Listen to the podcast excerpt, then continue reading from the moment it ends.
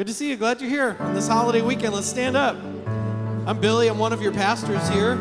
Great day to come in and thank God for all we have, right? Be a good day. Missy's going to lead us in this first song called Oh Sing. Let's sing it together. We come alive. Here we go. We come alive to magnify the praises of our God. The rocks cry out if we don't shout the praises of our God. There's nothing that can stand against the praises of our God. We will defeat the enemy with the praises of our God. Oh, sing praise to our God, for his name is worthy, worthy. Oh, sing praise to our God, worthy, worthy. Oh.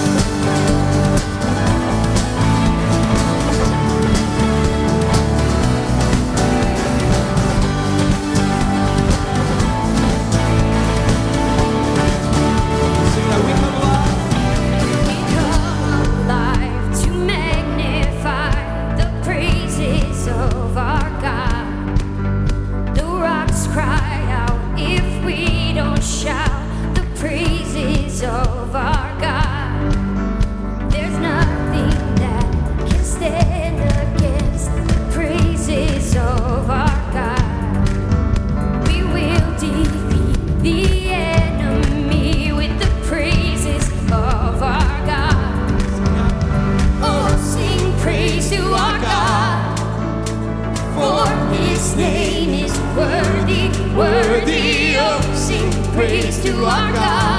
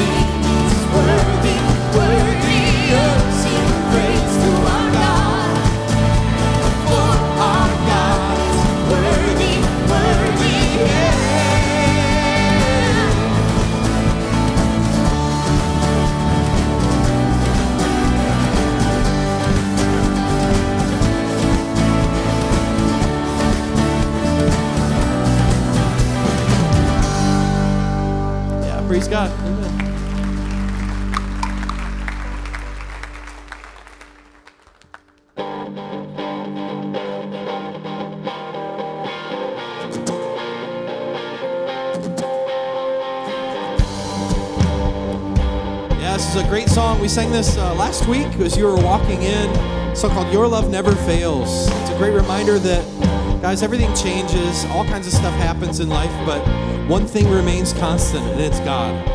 Yeah, it's a great reminder for us today.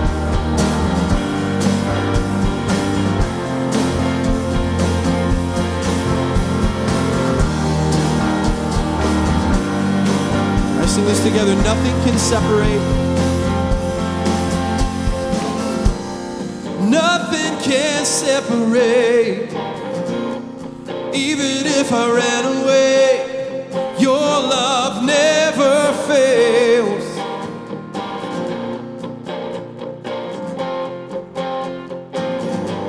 I know I still make mistakes, but have new mercies for me every day.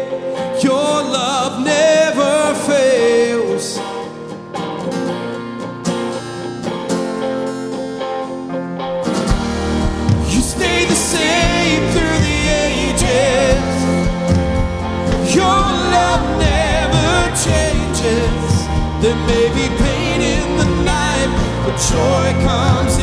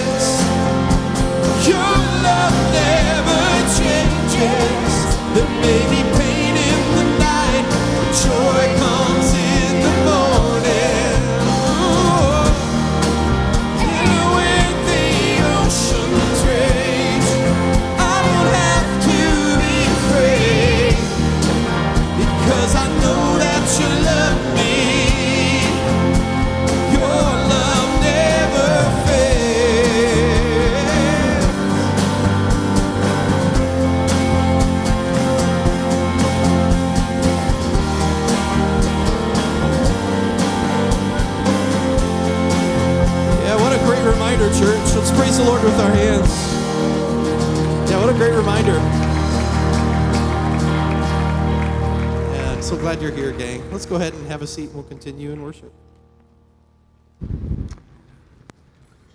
Morning, Hopewell.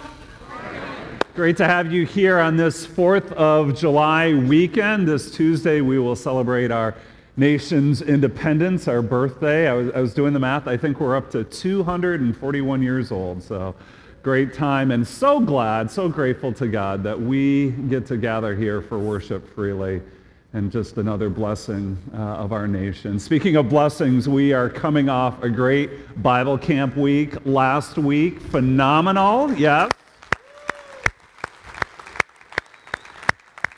We had uh, three, uh, 465 campers throughout the week. That's uh, preschool age all the way up through fifth grade phenomenal, and around 50 of those that we're aware of made very significant spiritual decisions to trust in Jesus Christ, which is awesome. And just thinking of all that they got to experience and hearing about God's great love and care for them. In addition, we had 325 volunteers throughout the week, teens and adults, which to me is great as well. Tells me that you as a church are invested in our ministry. As a matter of fact, if you volunteered for Bible camp this past week, would you go ahead and stand?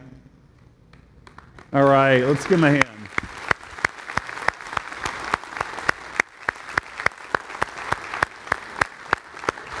Thank you. Um, I could have just said turn and look for the people with bags under their eyes. That would have kind of did the same thing. So a lot of just tireless work and just so appreciative of what you've done. And you know, one of the things that I just love about this church is so many of you, you, you dive in and you're all in. And it's not just a few people carrying the load, but everybody finds a place and serves out of their love for Jesus, which is phenomenal.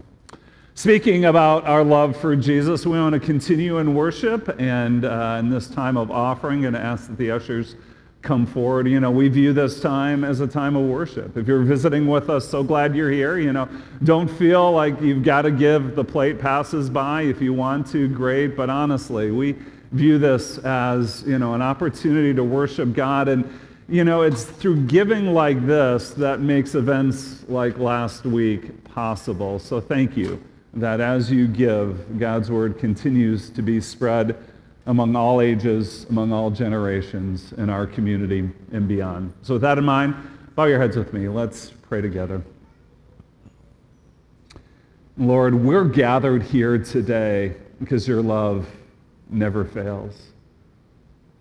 And that even in our highs and lows, even in our uh, incredible inconsistency and messiness, there's the faithfulness, the faithful, loving, sacrificial, pursuing love of Jesus that holds on to us, that will never let go, that will never leave us nor forsake us. And thank you for the freedom and confidence that gives us that we can come here, flawed as we are, but righteous in your sight. And God, you're continuing to change us.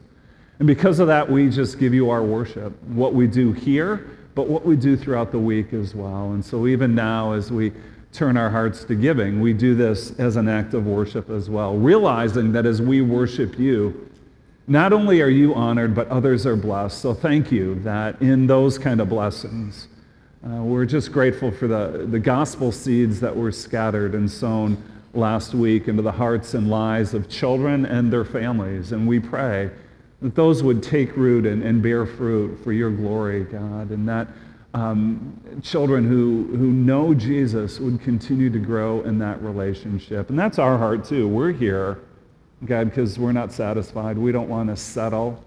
We don't want to throw our faith into cruise control, but we just want to be open to where the Holy Spirit wants to lead us, grow us, take us, and guide us. So, God, we're yours. And we give you this, these gifts, this service, our lives to you, all in the name of Jesus. Amen.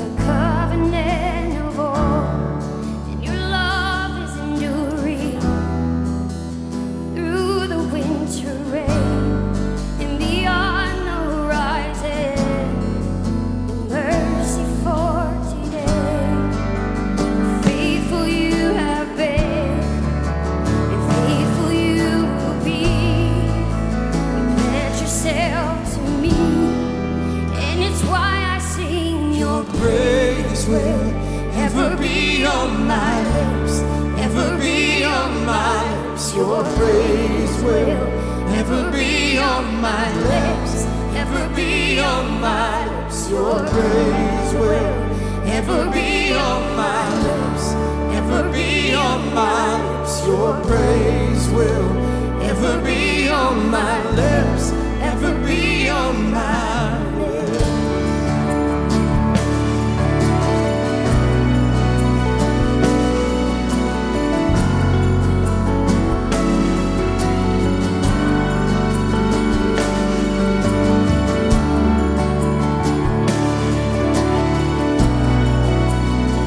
in and sing together how the Lord fathers the orphan.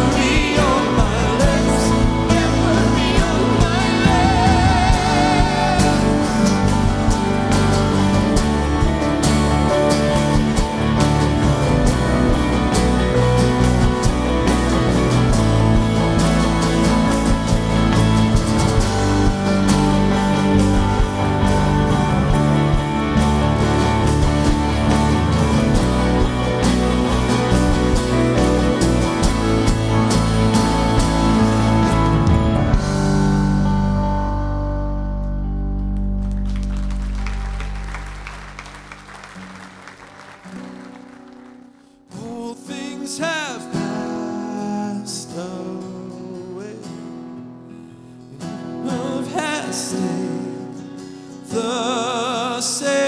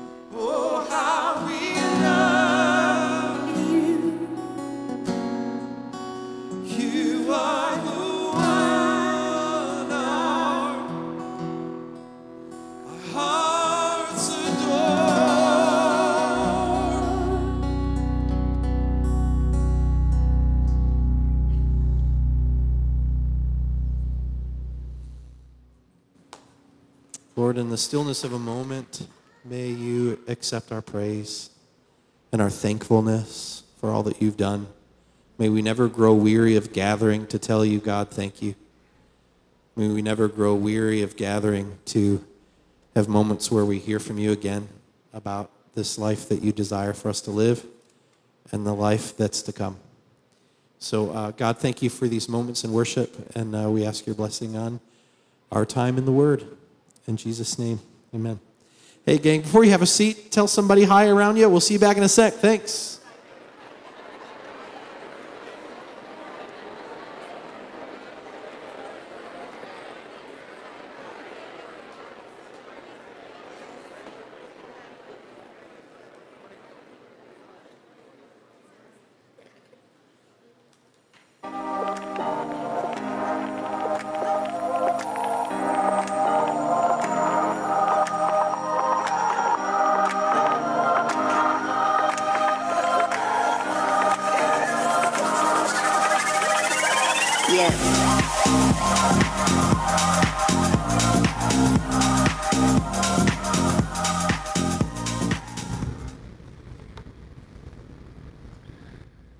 Great morning. Thanks. Yeah? Yeah, it's a good one. Excellent. Hey, uh, Billy and I want to talk to you today about worship. I want to talk about worship. And maybe to start, you know, have a little delayed welcome for you. You've been here about four months, been on board. It's been great to have you. I think this would be a good time to let people know maybe a little more about your background and then just God's work in your life to, to lead you to becoming a, a worship pastor. Yeah, thanks. Hi, gang. Uh,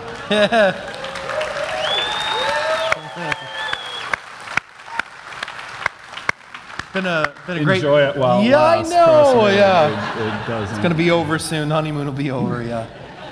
Uh, yeah, thanks so much. You know, you guys have been so affirming to me and to my wife and to our ministry here and my ministry, and thank you so much for um, your kindness. Really appreciate that. And um, yeah, uh, just from uh, little conversations and all kinds of little things, it's been great to just feel like Hopewell's home. Uh, geez, I feel like we've been here for four years, not four months. Yeah, You know, so really feels like uh, it's pretty great, pretty great feeling. So, uh, well, yeah, I. Um, I'll tell you a little bit my story and how I came to be here. So we're going to talk about worship today. We're going to talk about um, uh, how God has designed us and what He's designed us for to be worshipers. So um, leading up to that, for my journey, um, I, uh, I kind of harken back to uh, the book of Joshua in the Old Testament, where um, you know, uh, there were altars of remembrance built with rocks. And kids would come up to their moms or their dads and they'd say, What is this? Why is this built like this? And it would give them the chance to say, Hey, this is when God did this. And we remember th- this rock helps us remember that. Some people have rocks in their home, like they just call them like a, or some people have like a Joshua wall at home or like a quilt of remembering milestones in people's lives. So I've got a few. I'll count them off for you. One, my first uh, altar of remembrance, my first milestone, I think was 11 years old, uh, when I um, did what I call the life insurance piece and made uh, Jesus and uh, Lord of my life in a way where I felt like I knew there was a heaven and I knew there was a hell. I knew there was a devil and I didn't want to go to hell. And um, it was a very powerful move, uh, movement for me in my life. And all these kids at seven, eight, nine were doing that, and I just wasn't ready for that at that time. And, uh, but it sort of hit me square in between the eyes at 11. At 15, second milestone for me, second altar of remembrance. Um, I was at a Bible camp, and uh, God really, like Christian words, got a hold of my heart, got a hold of my life, and um, He got my attention. And I knew it was then and there that I had to live for God every day. It wasn't just a life insurance piece at 11, it was a live for God every day, make Jesus my Lord and Master every day. So that was 15 years old. And then throughout that journey, I was 12. I started playing drums in the church. I ran out all the gray hairs, and they got upset. And, you know, I can say gray hairs now because I have a few. And so uh, it was not a good transition in my youth on how we did uh, transition from old school worship to new school worship when all those worship wars were happening back in the 80s and 90s. And, and they really don't exist a whole lot anymore, but they do. And um, at any rate, I started playing drums at 12 and guitar and piano and started leading worship at 15. And so when I really got serious on my faith was 15. That's that second uh, altar of remembrance for me. My third, uh, I would say, was I, when I was uh, 21 and my mom passed away. Um, I'll be uh, 43 next month, so that was over half my life ago. Mm. And uh, so that was, that was a tough deal. I, uh, so many people in here have experienced loss. You know what it's like. But at 21, you're, in my mind, I was still a kid. You know, I'm still trying to figure out life. You're trying to figure out what you're doing. I realized then that I, God had to be my rock and not my mom and not my parents or not my, or my family, but God had to be my, my source. So that was a very powerful thing in my life. 23, next milestone, I met my wife. Uh, we met in music school, so we, we never really say we dated. We say we auditioned for each other. So it's pretty funny. So yeah, that's a good story if you ever want to hear that yeah. one. That would be a whole other sermon, okay. not a sermon. So anyway, uh, that was a big, big moment in my life at 23, and um, yeah, and then 25, I got married. That was another great milestone. And then when I was um, uh, 40, I had my little girl. Like my wife and I had been together for 20, 20 years, and all of a sudden this, uh, well, we've been together 20 years now, but uh, two years ago she was born, a little over two years ago, and my goodness, I mean, you're all our parents in here, you know, totally life changing, totally like heart just out of the chest moment, and that was powerful. That was awesome. So like those are my that's kind of my journey, but uh, and the things that happen. But as a worship leader and as a person who's been in church, I've led worship in small churches, big churches, and and I love every minute of it. I don't care if it's a group of ten people or a few hundred people or a thousand people or whatever. It's a it's a blast to be able to do that, and I love it. I love, loved every minute of it. I knew at 15, um, I was when I started leading worship uh, that. God would design me to do this for the rest of my life, whether it would be a professional thing like I do now, professional Christian, I don't know. you know, so like uh, I knew I knew that God would be calling me into ministry this way, where I would have an, uh, a lifelong opportunity to help people um, touch the divine, help people experience God. I cry even talking about it. I can't help it. I'm sorry. Uh, help people experience God. Help people know that there's something beyond all this. Uh, and man, I live for that. I live for Sundays. I live for all of you to come to church. I'm like, oh, cool, another opportunity. Let's all point mm. up and feel like the bus driver sometimes. I'm like, guys, roll down your window. Look that way. Whoa! all right, so yeah. I'm glad you're driving the bus because I'd be the kind going, "Would you shut up, baby?" So I, you are you are so in the right position. But so thinking about that looking up piece, this is a great transition because Yeah. I think uh, sometimes there's a lot of confusion about the the word worship, and that maybe in church circles we sometimes, you know, equate worship and music and put them all together. So let's take music, let's set music aside for a minute and just talk about the word worship and, and how profound and how big that is and what worship means to you or your understanding of it as you see it in Scripture. Wow, yeah. I um, worship uh, defined by one of my favorite um, authors and uh, worship theologians. He says worship is a response. Worship is a response to God's grace and mercy toward us. Worship is living a life of response of God's grace and mercy toward us. It's a very powerful thing um, to, yeah, you're, you're a little kid, somebody does something for you, and your parents say, What do you say? You say, Thank you. Thank you. That's what worship is. God has done something, and we come and say, Thank you. That's what it can really be boiled down to that. It's just a response to say thank you. And I think about um, how I don't know if you're new to church. Uh, I don't know if you're, you're, you're new to this experience of what we do and how we do it, but um, you're entering into a, a, a, if you're considering faith and considering a journey, you're entering into a lifelong uh, process of realizing that we are part of such a grand story. And the story that we're part of is really, the Bible can, uh, a a lot of theologians can separate the Bible into two chunks. They, they say there's an Old Testament Exodus event and a New Testament Christ event. In the Old Testament Exodus event, the book of Exodus, we realize where Moses led the Israelites out of Egypt, out of slavery, from the bondage of slavery, and uh, they were freed. And so God revealed himself, he redeemed his people, and the people responded. Three R's. It's kind of makes it easy to remember. God revealed himself, he redeemed his people, and the people in a gathering responded in worship and said, Thank you. It's kind of our first prototype of worship, so we can understand it that way. And the New Testament is uh, called the Christ event, so Exodus event and Christ event. God revealed himself through, through Jesus. He redeemed himself through Jesus' work, his life, uh, his work in his life, and his death on the cross and his resurrection. And so the people respond.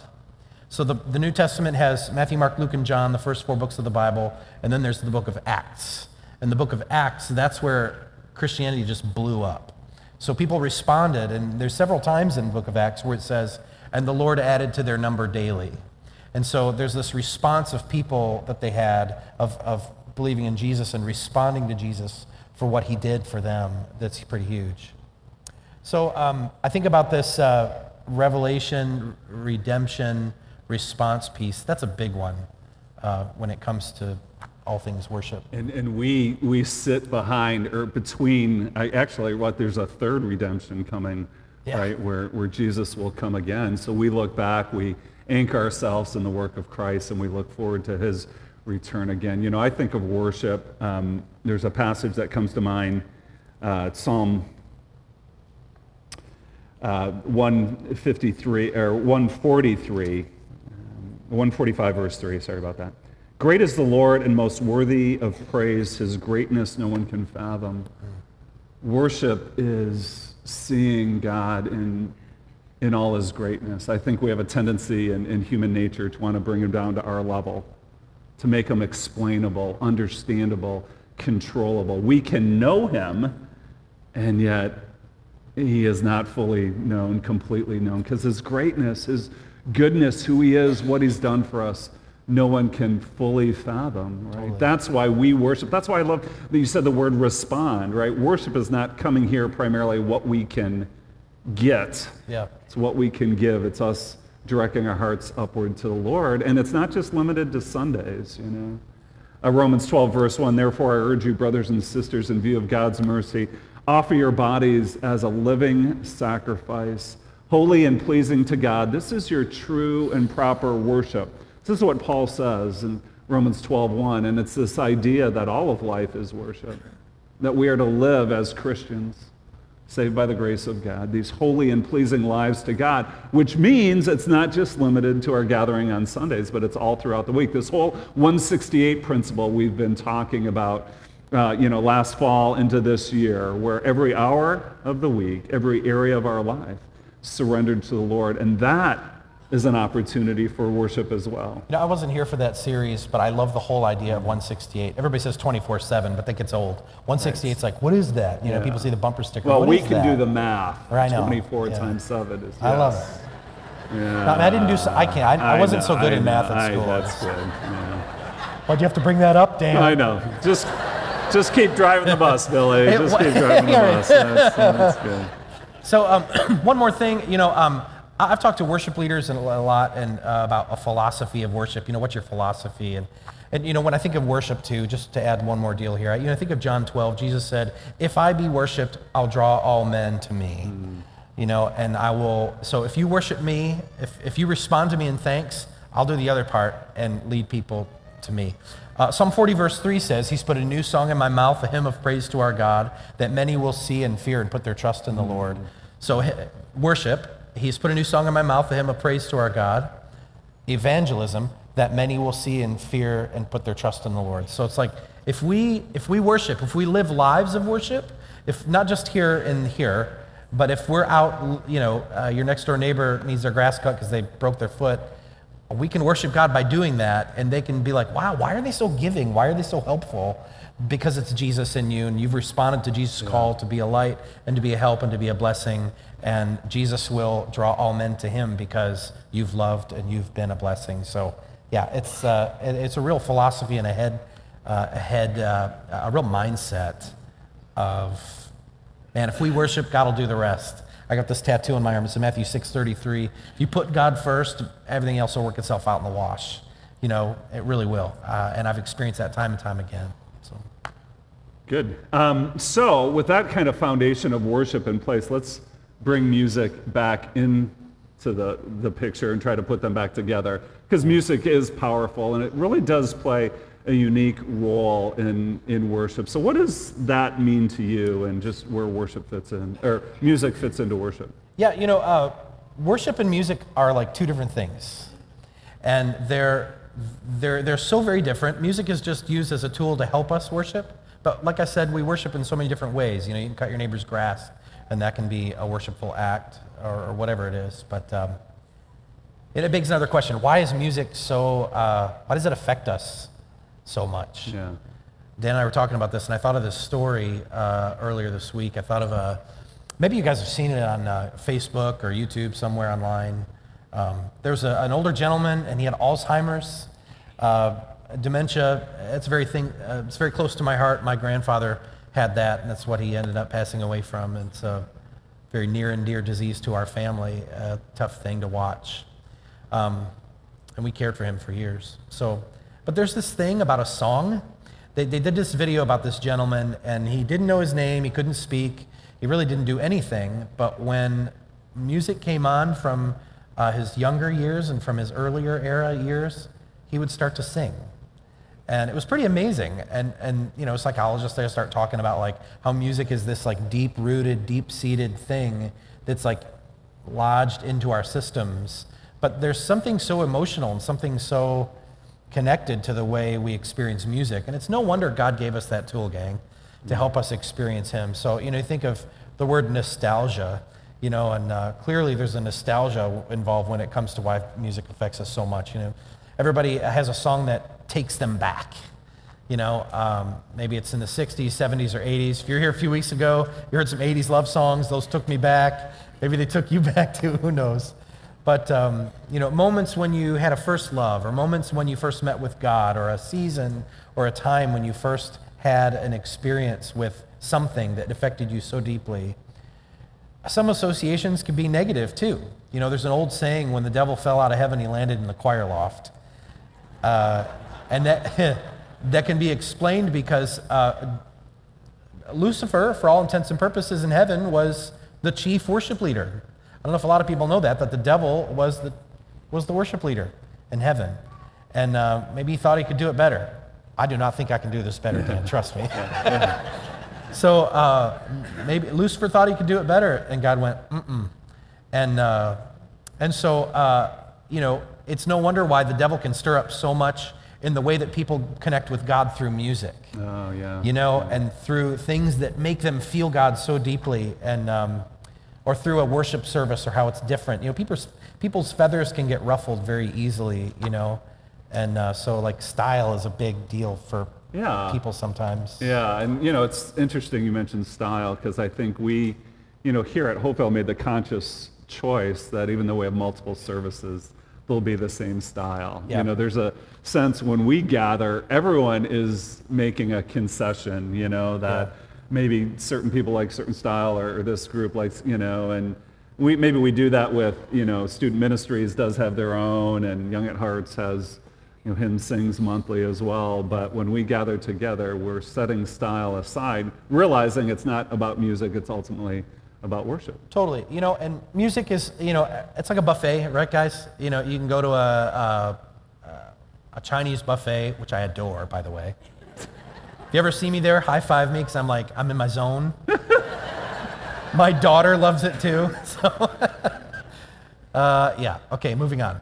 So, um, Where is this guy going? yeah, what's happening? Why am I here? What's, Yeah, you guys want to go eat?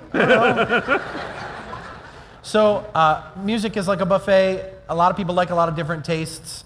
I don't like cilantro. It tastes like soap. Who doesn't like cilantro? Mexican food? Yeah. A lot of people love cilantro. They totally dig cilantro. My wife loves it.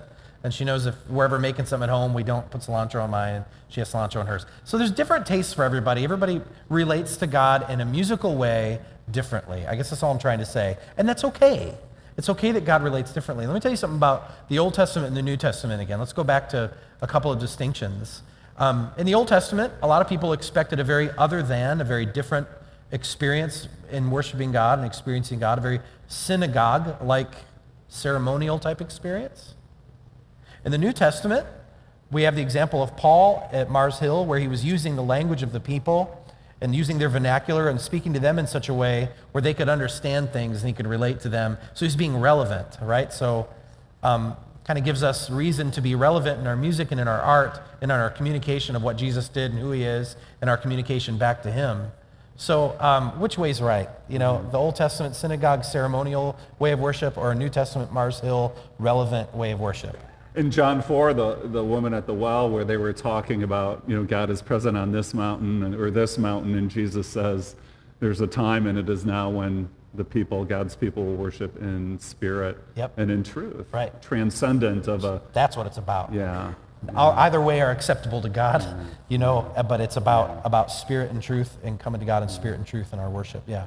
And, you know, music, there's this soothing thing that happens in music, too, with all that. You know, like we know that uh, King David played his harp for Saul when Saul was feeling ill, and, and that soothed him. And so music is really a gift, but it's not worship. We can't get caught up in the association of music. It's not worship, so it's a good, Good. good reminder for us.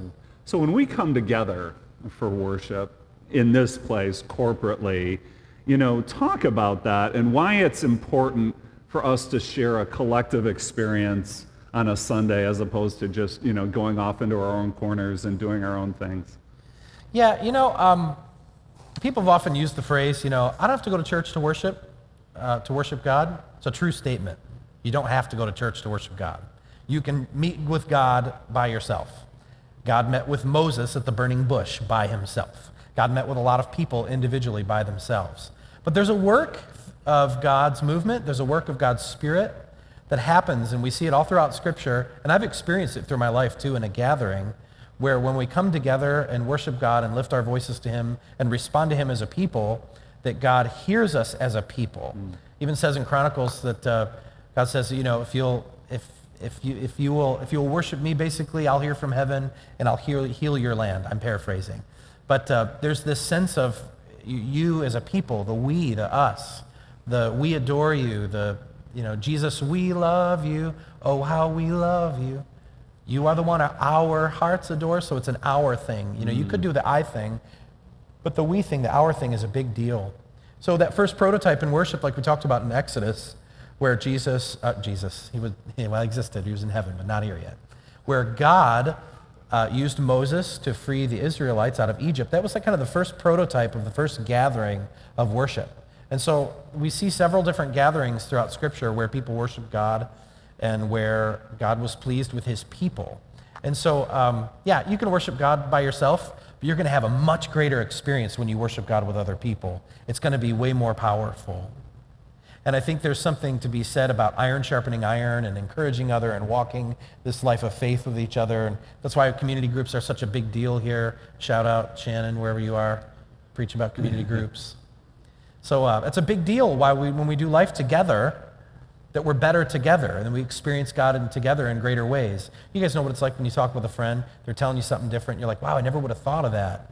It's the same thing when we're together at church, when we're together in community groups, and why it's so important that we worship together, encourage each other, and challenge each other.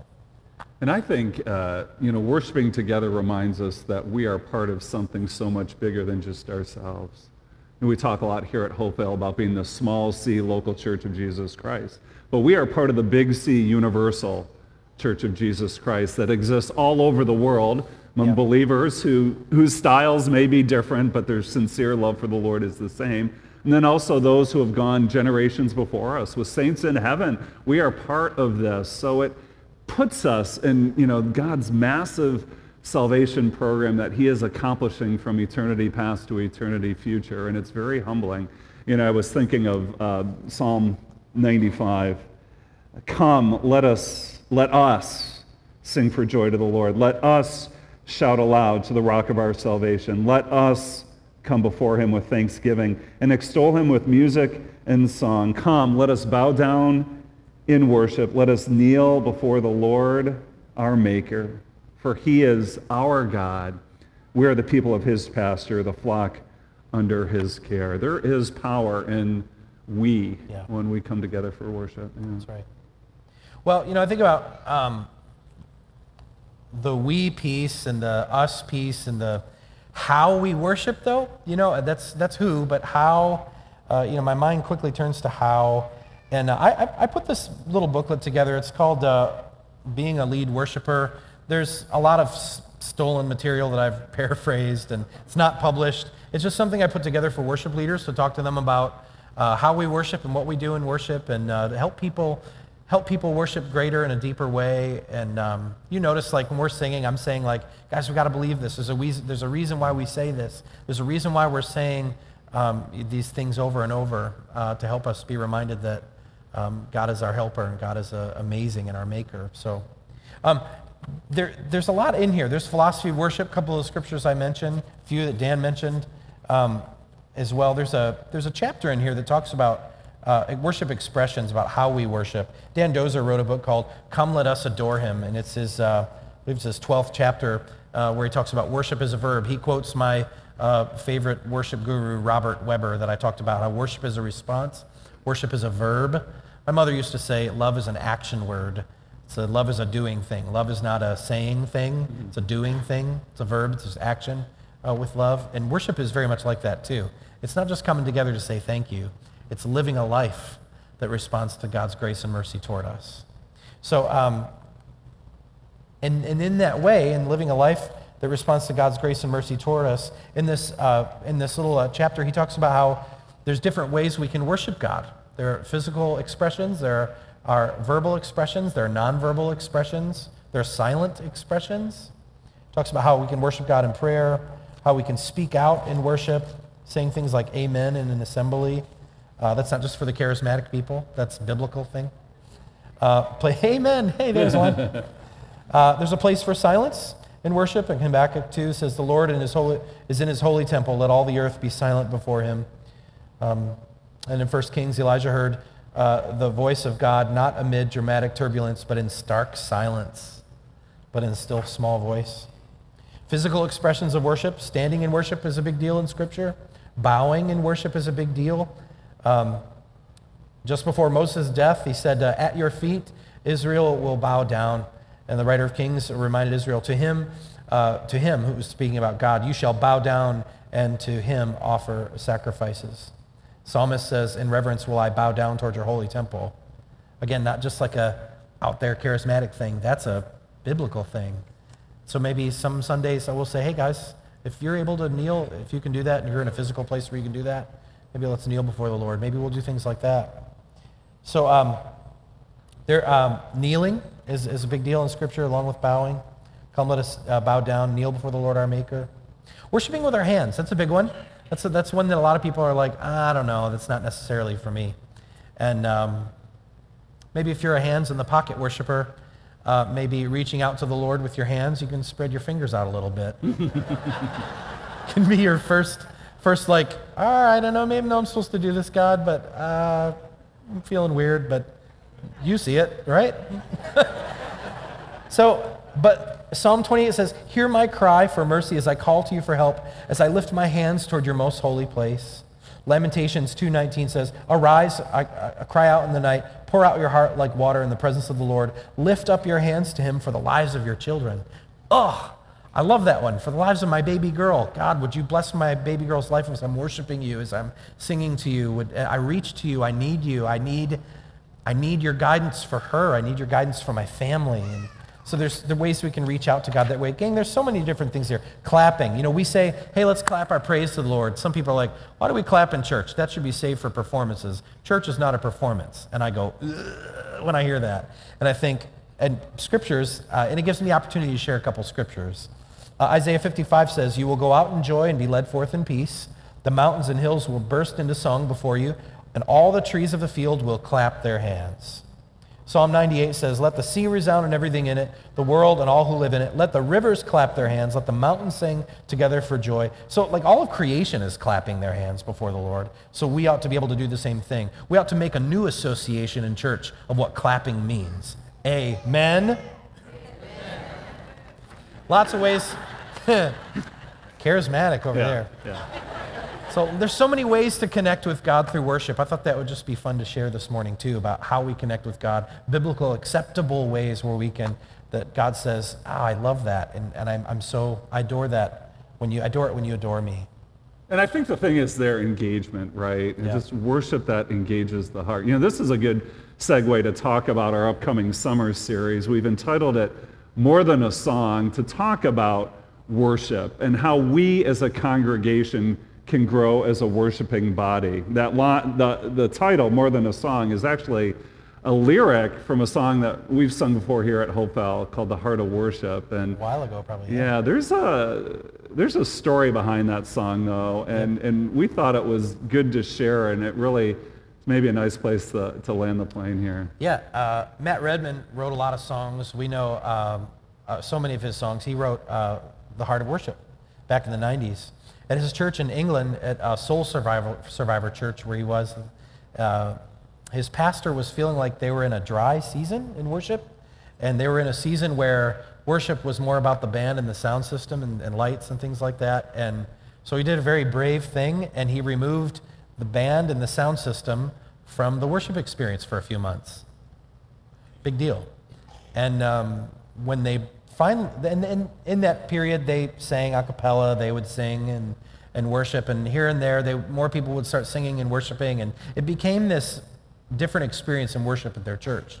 So when they brought, they brought the sound system back, it was Matt and the guitar, and he says, when the music fades and all is stripped away, and I simply come, longing just to bring something that's of worth, that will bless your heart, I'll bring you more than a song. For a song in itself is not what you have required. You know, and so he goes on to say, I'm coming back to the heart of worship, and it's all about you. And this series that we're going to do is not a series where we're saying you're doing something wrong. It's just a reminder to say, hey, you know what? Let's bring God more than a song. Let's give him our heart and just tell him it's all about him.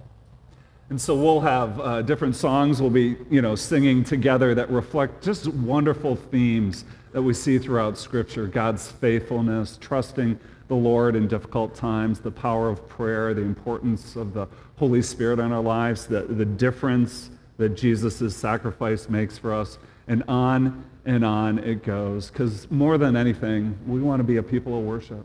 We want to be a worshiping body. We get this glimpse Revelation 4, Revelation 5, into what's going on in heaven. And I love what you said when we were talking about this week, that what we do on Sundays is like a sneak preview. It's like a, a trailer, you know, a movie trailer to, to what awaits us in the glories of heaven. And this gets to whet our appetites to see the Lord anew and afresh when we worship together congregationally. So we're going to pray, and then we'll respond uh, in worship. So Billy, why don't you lead us out in prayer? Yeah.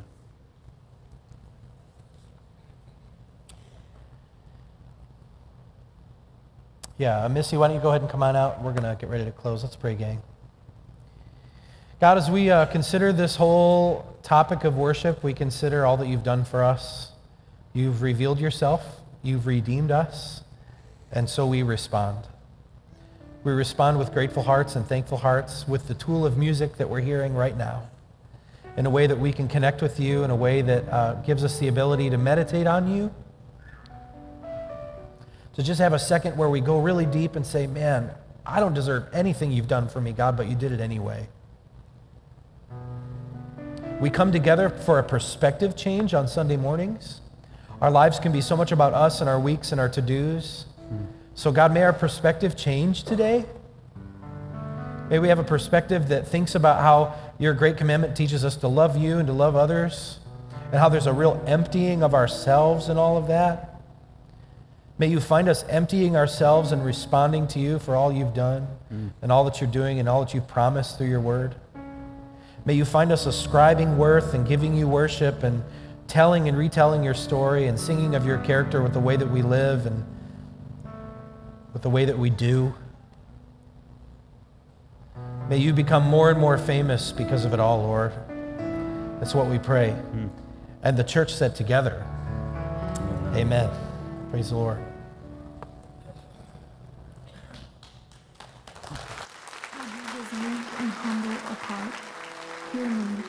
Deliver me, Jesus, from the desire of being loved, from the desire of being exalted, from the desire of being honored, from the desire of being praised, from the desire of being preferred to others, from the desire of being consulted, and from the desire of being approved. And Jesus, deliver me from the fear of being humiliated, from the fear of being despised from the fear of suffering criticism, from the fear of being forgotten, from the fear of being wronged, from the fear of not being trusted. And Jesus, grant me the grace to desire it, that others might be loved more than I, that others might be esteemed more than I, that in the opinion of the world, others may increase and I may decrease, that others may be chosen and I set aside. That others may be praised and I unnoticed, that others may be preferred to me in everything, that others may become holier than I, provided that I become as holy as I should.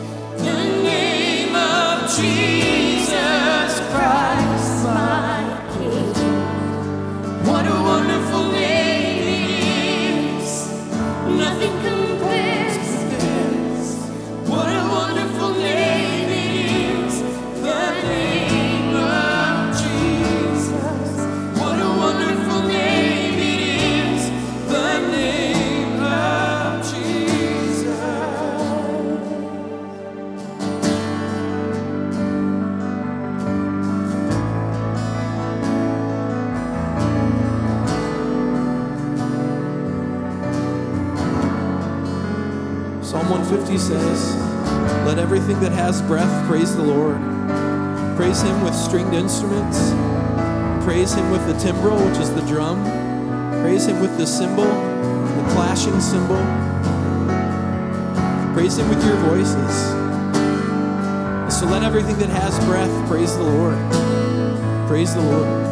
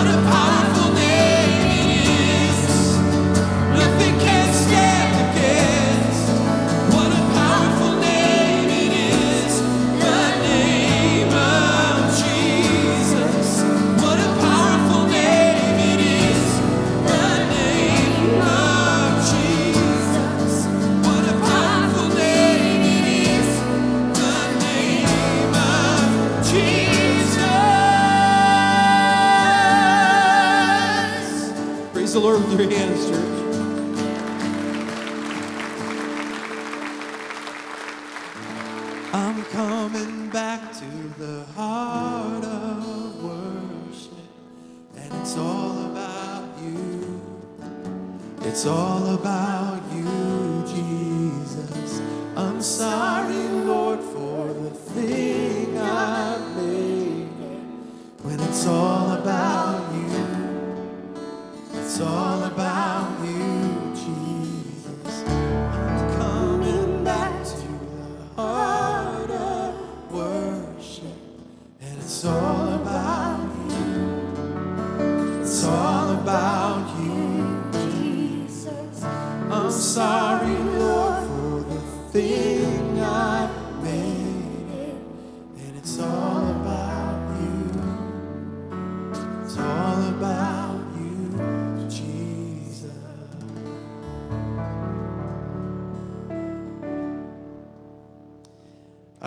so glad you're here today, friends. I hope today has been a powerful day in your life, a day that has helped you see God more clearly, understand more what Jesus has done for you in your life, and to know that the Holy Spirit continues to work in a powerful way in your life. This God that's this mysterious three in one, this great mystery. I hope you it's a very powerful thing for you today. Hey, uh, join us next week as we begin officially our series, More Than a Song. Pastor Ken is going to be kicking off the first sermon with the song Holy Spirit, which a lot of us love. Is uh, Holy Spirit, you are welcome here. It's that one, and we'll be focusing on that, and we'll be singing that song and focusing on the work and the life of the Holy Spirit. So, God bless you guys, and thanks again for being here this week. Have an awesome day.